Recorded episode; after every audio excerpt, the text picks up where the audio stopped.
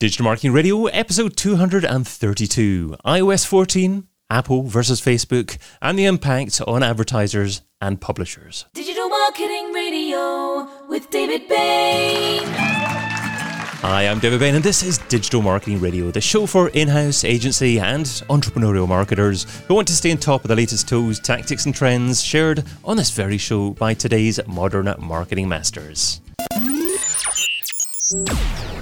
Now, Apple and Facebook are fighting again. This time, it's over ads and user privacy. Apple is rolling out its iOS 14 updates with a privacy change that could result in Facebook experiencing a significant cut in its advertising revenue. Today, we're discussing what impact this has on you as an advertiser or as a publisher and what you need to do about it. Joining me today to discuss that is a man who's been a leader in the online ads industry for the last 20 years. He's a former head of biddable media at Cheap Flights and the current CEO of Spades Media and the founder of Elite Media Buyers.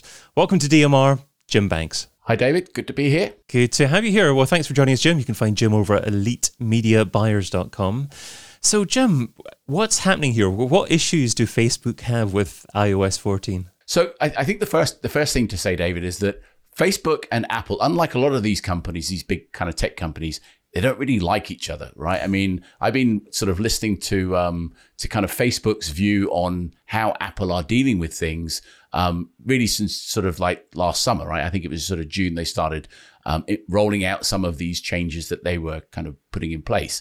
And I think, I think it's been like very, very apparent that they really don't like each other. And I think in some respects, it's almost like as much as, yes, it's about privacy, right? And privacy is important, right? And Apple are not the only people that are kind of trying to do something about this. I mean, Google and the consortium are trying to do something called a federated learning of cohorts to try and sort of, make it so that people are no longer sort of being able to be targeted at such a granular level, right? But advertisers still can kind of do some degree of targeting. So there's a lot of work being done by a consortium that includes Google, but it also includes other people.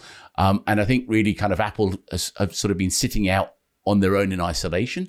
And as much as people think this kind of Facebook versus Apple and iOS 14 is the only kind of thing that is actually an issue, really it's kind of like it's a much bigger, longer term issue. I mean, Chrome are changing their sort of, and I think really what the idea behind it is, it's really the death of the kind of third party cookie, right? I think that's really where ultimately all of these changes are heading.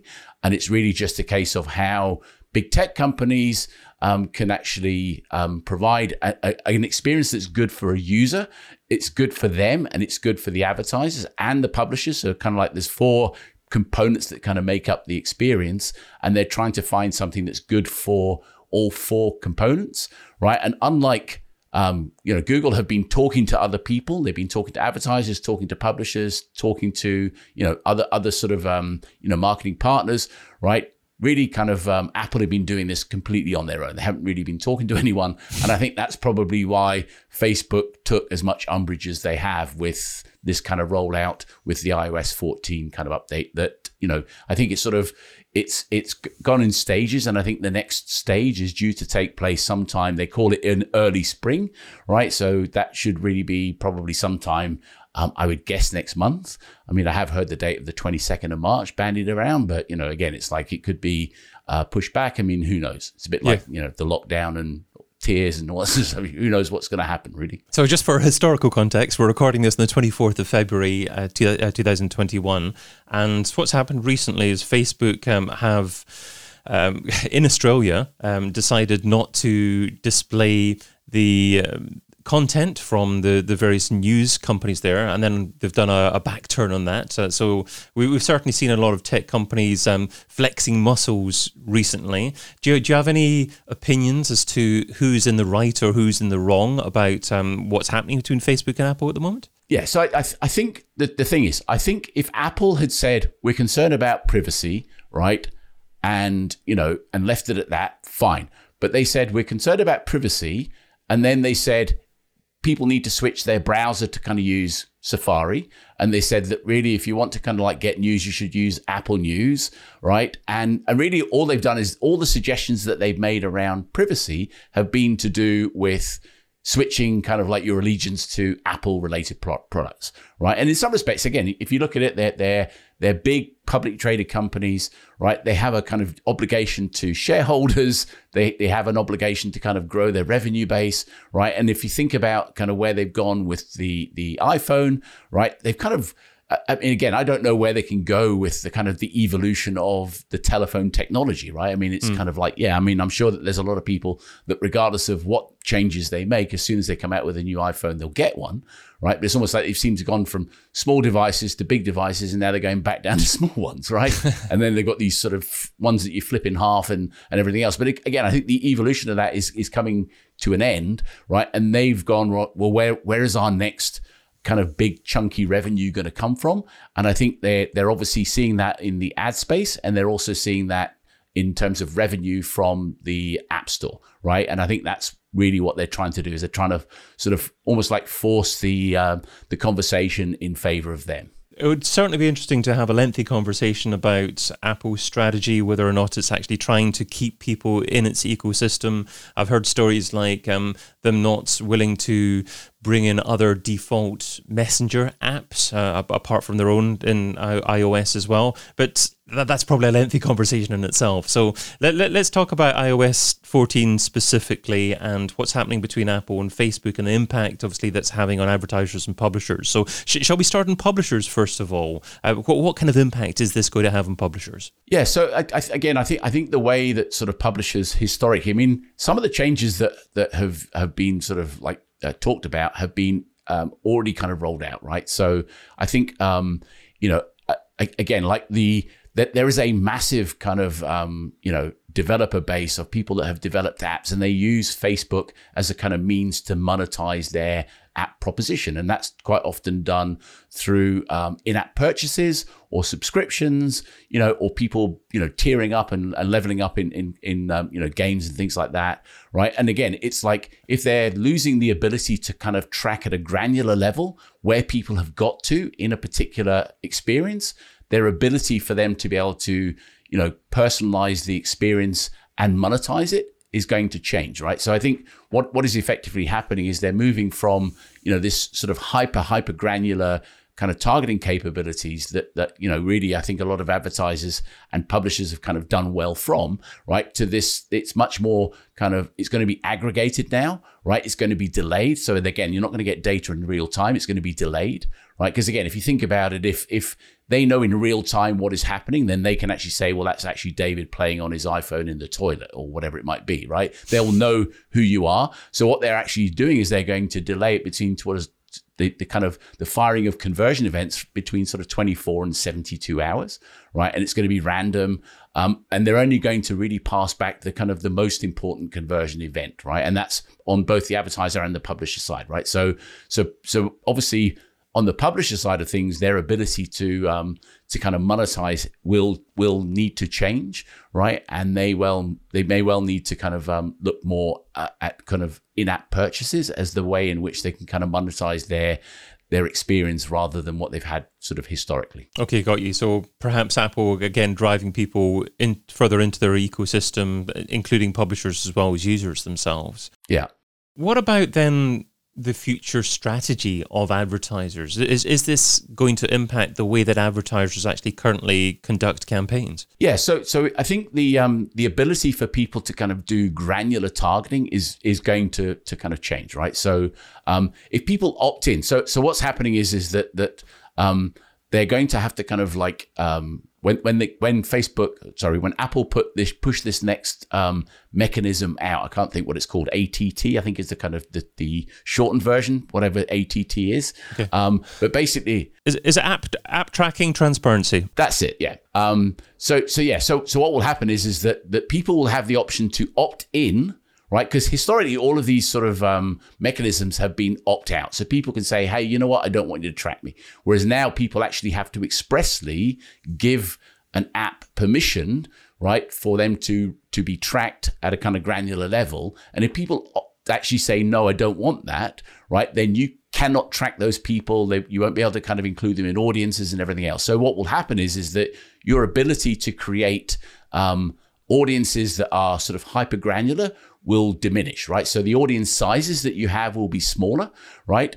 The days of you being able to kind of optimize to certain conversion events. So again, it used to be you could optimize to somebody viewed your homepage, or somebody downloaded an ebook, or somebody added a product to the cart, somebody initiated a checkout, right? Or somebody made a purchase.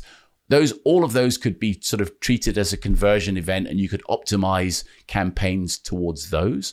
What will happen now is that you'll actually only be able to optimize to one event, right? So you have to kind of choose it's almost like you have to kind of choose which one of your children you want to save, right? Yeah. It's like there's going to be sort of one conversion event that you can optimize on, right? And get reported on, right? And everything else is going to be just kind of like aggregated. So, they're going from kind of granular kind of reporting and attribution to not very granular reporting at all, and a lot of guesswork. What would this mean for retargeting? Because obviously if someone hasn't made a purchase, they may have done something like add a product to a cart or spent a certain length of time on your website to indicate that they're perhaps a likely customer in the future, and you want to do a retargeting campaign, but your main call to action that you're tracking, i.e. a sale, is not what you're tracking that user is doing. So will it impact retargeting in any way as well? Yeah, it'll impact it dramatically. And obviously the only people that you'll be able to remarket to are the people that are not on iOS. And I think a lot of people are confusing. They think iOS is just the kind of the mobile and like iPads, right? But the way that Facebook had the choice, they could either kind of like not show this ATT prompt, right?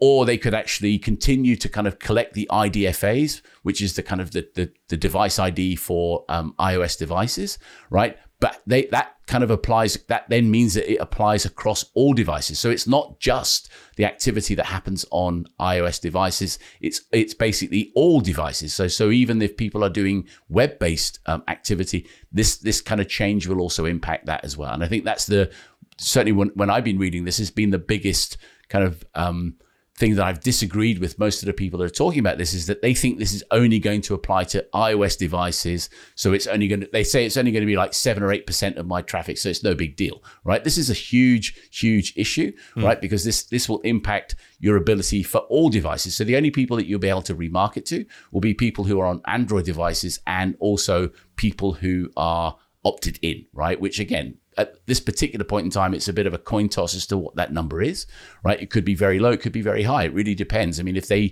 think what they're trying to do is they're jockeying to see whether they can use different wording, right? Because I think the Apple wording is very kind of smack you in the face. And I think Facebook want to use something that's a little bit more, we want to kind of like, again, what they want to say is, if we don't allow you to opt in, right, publishers will probably, again, I think the upshot will be, if people opt out, right, what will happen is that publishers will need to find a different way to monetize their app, which will probably be in-app purchases, and like the things that people are getting for free now, right, news and everything else, they'll probably have to start paying for, right? So ultimately, I think the end user in all of this is the person, the party that will probably lose out the most. Right, I think the end user is going to be the people that all of the kind of the nonsense between Facebook and Apple is going to be passed on to the end user, who's going to end up paying for things that they kind of rely on for free now. Which is like the Facebook in Australia. You mentioned it kind of earlier on. Yeah. It's like if ultimately Facebook and News Corp have to sit down and negotiate a rate for Facebook to pay News Corp for the news that they have, right? That money's not just going to come from like the ether. That's going to have to come from somewhere, right? So they're going to have to be a little bit sort of mindful about how they actually, how they actually monetize it. And again, I think if you look at it, we're all almost like, I know that we are in a bubble at the moment, but it's like, I think Facebook are desperately kind of worried that once the pandemic ends and people come out of lockdown, that their reason to kind of stay at home and be on Facebook will disappear. I think a lot of people are, predicting that once the kind of the pandemic ends, that the daily average use on Facebook will diminish like a lot, right? I think that the kind of the daily average users will plummet, right? Because I think, again, I think a lot of people kind of checked out, certainly in America, they checked out of Facebook because of all the political advertising and nonsense that was going on there. You know, it's become a platform that they, I think, doesn't really kind of resonate with people. And I think a lot of people have switched to TikTok and they switched to Snapchat and obviously switched to Clubhouse. So you it talks about the users perhaps being the ones that lose out in the end. And is it not just particularly annoying, though, for users to visit a web page and every single time they visit a new website, they see a pop-up to say, you know, allow cookies or these new tracking mechanisms that Apple are talking about there as well. Is that not just bad for user experience? Yeah. I think, you know, if you think about it, I mean, like, I'm actually one of these people. If I have the option of accepting cookies and getting a personalized ad experience versus getting an ad experience that's not personalized, I'll take the personalized ad experience every time, right? Because then that way, right, I'm going to get something that will be more relevant to my interests rather than just random ads. It's like the ads are not going away, right? That's not, you know, the ads are still going to be there, right? So the best thing that I think we as users could do is to accept the personalized ads because it helps to keep the internet free, right? A lot of the, like I said, a lot of the kind of tools and services that we rely on now, right? Ultimately, if we don't kind of, you know, address this properly, we could end up having to pay for things that, you know, that we can get for free now. Yeah. Right. Again, I pay a subscription to Medium, right? And really, that's probably the only sort of news source that I pay kind of for my news. But again, I mean, there was a lot of hoo-ha in the pandemic because, you know, sites that were providing kind of, you know, important information to the public, we're going, hey, you know, this is kind of behind a paywall. If you want to read this article about which hospitals are open for this, right, you have to kind of pay money. And it's just like, well, no, I've got somebody that's ill here. I need to take them to hospital, you know, and I need the information to kind of be readily available. So just back to what you were talking about a second ago, in relation to retargeting, will it then be the case that in the future that you won't fire a tracking script on every page in your website, and it'll only be necessary and best practice to fire a script on the pages or the steps that you wish to track? Yeah, I think what will happen, David, is that eventually, I'm not sure what time frame. I mean, this may well be when kind of Google rolls out its kind of flock or turtle dove or whatever they're kind of calling it, when they implement their kind of solution for Chrome, right? I think what you will probably find is that they will be trusted third parties that will have scripts that kind of sit server side that will fire the information that needs to happen, right? It's really just a case of, you know, the information will be important to kind of say, well, this is a returning customer, right? But we need to be able to kind of have a way to protect people's information without it being, you know, this is, you know, David, he's this age, he's this gender, he lives in this area, he earns this money, he drives this car, you know, he's got this many children, all that sort of stuff. I think a lot of that will kind of go away. And I think what will probably happen is that on websites themselves and in apps, there will be no tracking codes per se. But what will happen is that on the server side, that the kind of codes will be able to say, you know, based upon this random ID and this random ID and this random ID, we can kind of say that this person is in this bucket, right? And again, they'll have the ability for you to be able to put you in a bucket without actually knowing that it's you that is being put in that bucket. So is there anything that advertisers need to do right now to change the way that they're going about running their campaigns? Or is it a case of actually just sit and wait to see what happens and be prepared to change over the coming months and years? Yeah, so I mean, there's definitely some suggestions that Facebook recommend that people take. And one of the first things that they need to do is to verify the domain that they use for their ads, right? Because, you know, effectively you can have a certain number of events per domain or per ad account, but it's also per domain, right? So, you know, if you're running, and again, this is probably more of an issue when you have businesses that are kind of enterprise businesses that have maybe, you know, 7 or 8 different, you know, different countries that they might send traffic to. So again, like as an example, so you mentioned like when I worked at Cheap Flights. So Cheap Flights, we had stuff running in South Africa, we had stuff running in Canada. And if people were in Canada and they saw one of our kind of pages in the UK, we would redirect them to the UK site. And obviously if you have one domain, only the domain that you have. So in that case, it would be cheapflights.ca. That's the only domain that Facebook would basically say, well, we're only going to track information for that domain. So it's important that you kind of structure your campaigns properly to make sure that the events that you're able to kind of track are tracked correctly. Right. And again, they put it in every ad account, they've added a resource center. And if you go in there, the instructions will be there in terms of what steps you need to take. Right. And definitely the things that you can be doing like right now are, verifying the domain, checking that there's no sort of domains that are not the ones that you want to kind of fire your pixel are in it, right? And again, I would probably suggest that you kind of create either a whitelist or a blacklist, depending on whether there's more of one than the other, to kind of say, well, this is the only domain that I want to kind of track in that particular account. And the other thing I would sort of suggest is that obviously we're moving away from having lots and lots of choices in terms of attribution windows, right? I think, again, if I was an agency that was relying on Facebook's data for my remuneration, I'd be really worried at the moment, right? Because obviously, all the conversions that happen when people leave Facebook and go somewhere else, right? Facebook will still claim credit for those under the current rules, and all of those sort of like third-party sites that people visit, Facebook will just stop tracking those by virtue of this sort of aggregated and sort of the way the kind of configuration is going to be done. So going back to domains, if you're working for a big international firm with maybe 50 different country sites, and they were maybe thinking of redeveloping their website, would you actually be tempted to suggest that they move to a .com to cover all countries, and then simply redirect the country domains to a folder on the .com? Yeah, because I think what's happened with a lot of businesses is that they've ended up with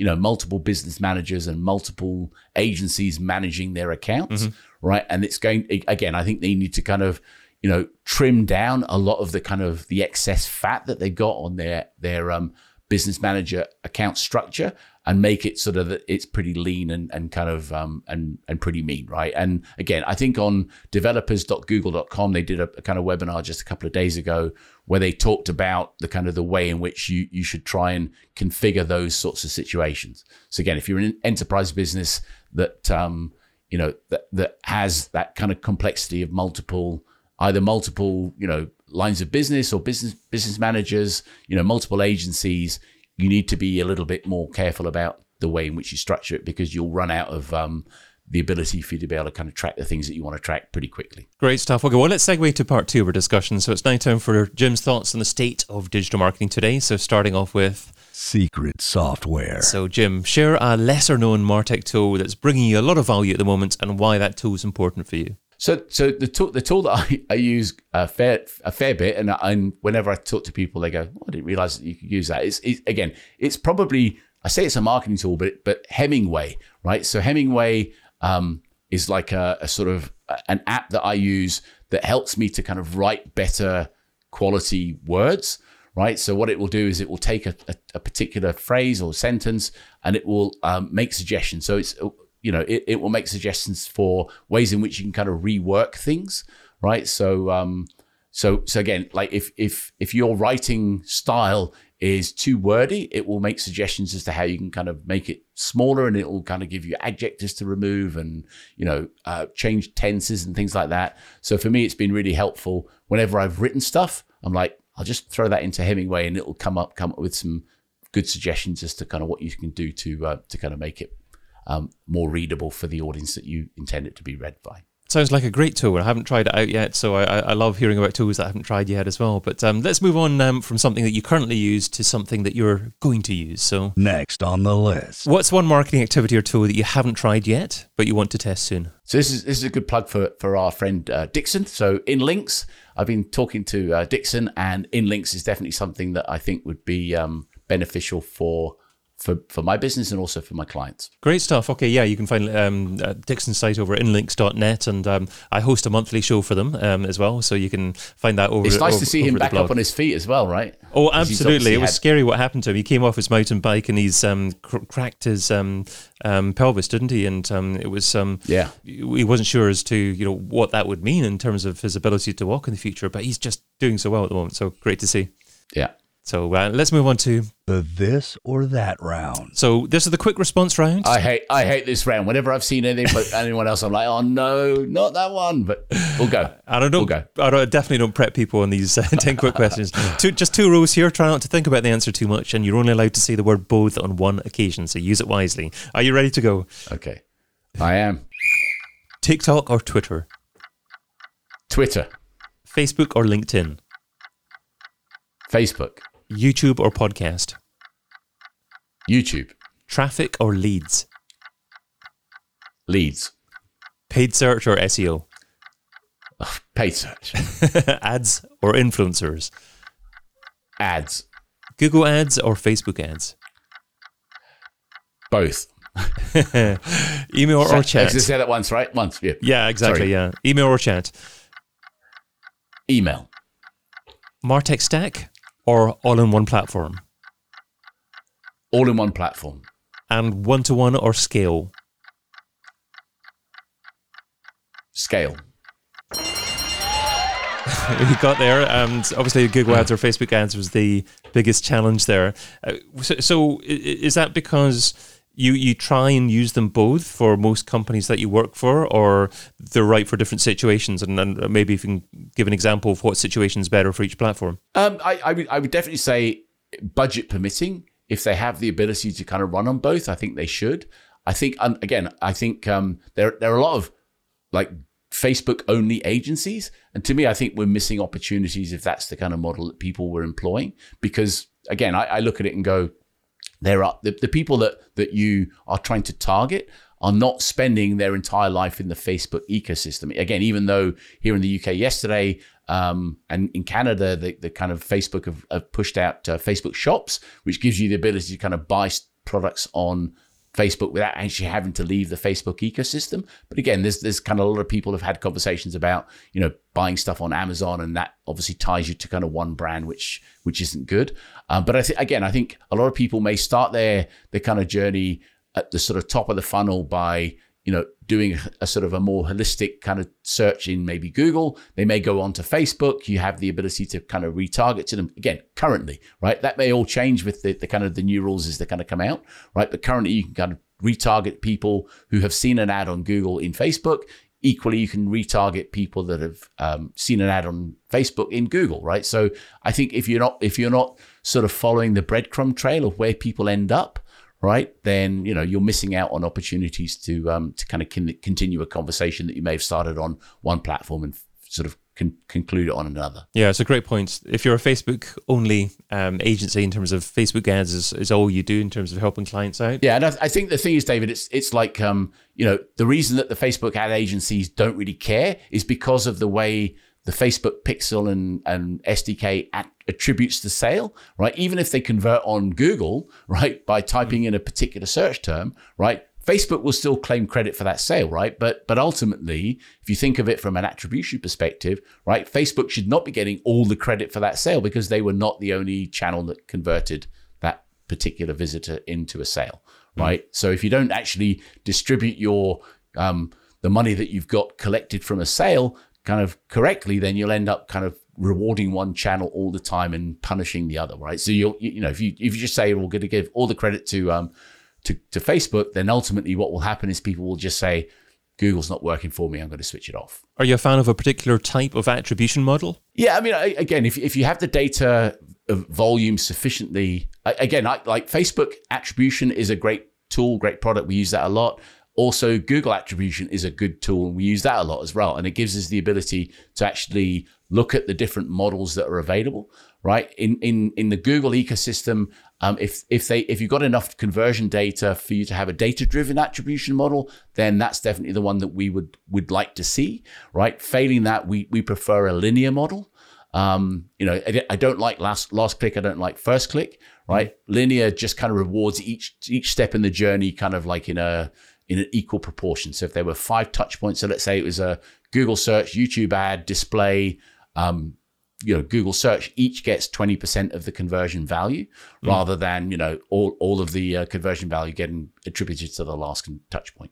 And in Facebook, again, like, you know, we've always kind of erred on the side of caution. So we've always kind of gone either 7 or 1 day click, right? Which again, some people go, well, that's you know, you're missing out on sales. It's like, well, no, I mean, in most cases, the clients that we work with, right? If they're selling product, then, you know, typically the conversions, you know, 80, 90% of the conversions take place within that sort of first day, right? So if you're running a 28-day conversion window, right, then, you know, it's typically going to be 2 or 3 touch points that will get people over the line, not that first one, right? So I think, you know, if you're sort of like leaving the kind of the clock running all that time, then you're going to give credit to that first touch point rather than the sort of the third or fourth touch point if it's taking place 25 days after the event. There's a conversation in itself. I mean, we could spend a whole topic on attribution, certainly. And again, I think that the thing with attribution is in most cases, most businesses that I see, the only reason they have heated discussions about attribution is it's due to recognition and reward, right? So the SEO team wants to take credit for everything. The email team wants to take credit for everything. The messenger team want to take credit for everything, right? Mm. But there's not been 7 sales. It's like 1 sale. You need to kind of decide it internally, kind of how to kind of proportion that money. Okay, well, let's move on to the next section, which is the $10,000 question. If I were to give you $10,000 and you had to spend it over the next few days on a single thing to grow your business, what would you spend it on and how would you measure success? I mean, again, at the moment, obviously, with lockdown, I would say it would be difficult to do, but there are definitely some sort of masterminds that I think if I had the opportunity to kind of spend 10 grand to go to one of them, I would spend 10 grand to go to a mastermind to get the opportunity to kind of rub shoulders with, you know, with people that could kind of really add value. Again, I've read a great book recently called Who Not How, which is written by a guy called Dan Sullivan, and really, that's kind of, you know, you have people that come up with a vision and you have people that can then execute that vision. So I think for me, it's really just a case of, you know, again, I think if you could go to a mastermind, you could find an awful lot of hows to kind of get stuff done. So you could kind of have the idea and then have people that can kind of implement it for you. And how, I mean, I can certainly understand the value in investing your money in that, but how can you measure the effectiveness of doing that? Yeah, that would be kind of probably tougher. Again, I think some of the you know, again, a lot of people talk about influencer marketing, and it's probably one of the channels that's the least trackable. And again, I think we're moving into the realms of everything. We've had the kind of the halcyon days of everything being able to be tracked at a really granular level. Mm. And I think what's obviously happening now is we're moving away from that, and we're moving into kind of, it's much more about, it's kind of, you know, more holistic decision making and sort of strategy rather than sort of super granular stuff, right? And so I think for me, it's like, you know, the how do you actually measure that? It would be sort of really driven by the sort of the vision that you come up with for the business to enable you to kind of grow and accelerate it. Yeah, I think that's a great answer. You've got to accept that you're never going to be able to track everything, and certainly moving forward, you're probably going to be able to track a lot less than you did a couple of years ago because of what we've just been talking about today. It's maybe Bitcoin. I don't know. Maybe Bitcoin. Okay. Maybe blockchain. Maybe whatever the future version of the internet is going to be. Yeah. Okay. Well, let's finish off the conversation with someone else who deserves it. So that is a magical marketer. Who's an up and coming marketer that you'd like to give a shout out to? What can we learn from them, and where can we find them? So again, I think for me, I'm sort of like talking to you today about iOS 14 and Apple and all that sort of stuff. There's a guy called Eric Seufert, Seufert, and he's by far and away the guy who I think has got the best knowledge and sort of ideas around kind of where this iOS 14 thing is kind of kicking in. He's prolific on Twitter. I think he's got a kind of a website, mobiledevmemo.com, I think it is. But again, I've really kind of taken to kind of listening to what he's got to say, because again, I think, you know, there's an awful lot of people with an opinion. I'm just one of them, right? But I think, you know, he's got a much kind of better take in regards of how this potentially will impact things down the line. Wonderful. Okay, well, you have been listening to Jim Banks from EliteMediaBuyers.com, who in today's episode of Digital Marketing Radio shared a whole lot of value. We had a great conversation about iOS 14. I love the specific tip about making sure your domain name is approved there. That's something that users can do now. Your secret software, Hemingway. People can find that over at hemingwayapp.com. Next on the list was Inlinks.net, a great platform there as well from Dixon Jones. And your magic marketer was Mr. Eric Seufert.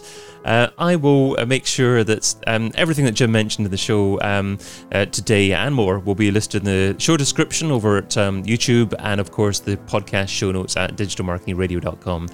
Jim, what's the best social platform for someone to follow you and to say hi? I would probably suggest Twitter. I'm just at Jim Banks on Twitter. I'm also kind of at Jim Banks on Facebook. Like, I've just got Jim Banks everywhere. Okay, easy enough to find. Apart from that darn Definitely. American senator or politician, there's it's funny. I've been kind of like included in an awful lot of his hate tweets, and he and I have got a bit of rapport going because I get a bunch of stuff that's really kind of like aimed at him, and I just kind of handle it in a very sort of diplomatic British way. So you've got all the handles, and you have to compete maybe with Google on them, but that's fun. Okay, well, Jim, thank you so much for joining us today again. I've been your host, David Bain. You can also find me producing podcasts for B2B brands over at castingcred.com. If you want to watch the next episode live, subscribe on the Digital Marketing Radio YouTube channel. And if you're already listening to the show on Apple Podcasts, Spotify, Amazon Music, tell a friend. It's good to share. Until we meet again, stay hungry, stay foolish, and stay subscribed. Aloha. DigitalMarketingRadio.com. DigitalMarketingRadio.com. DigitalMarketingRadio. DigitalMarketingRadio. DigitalMarketingRadio.com.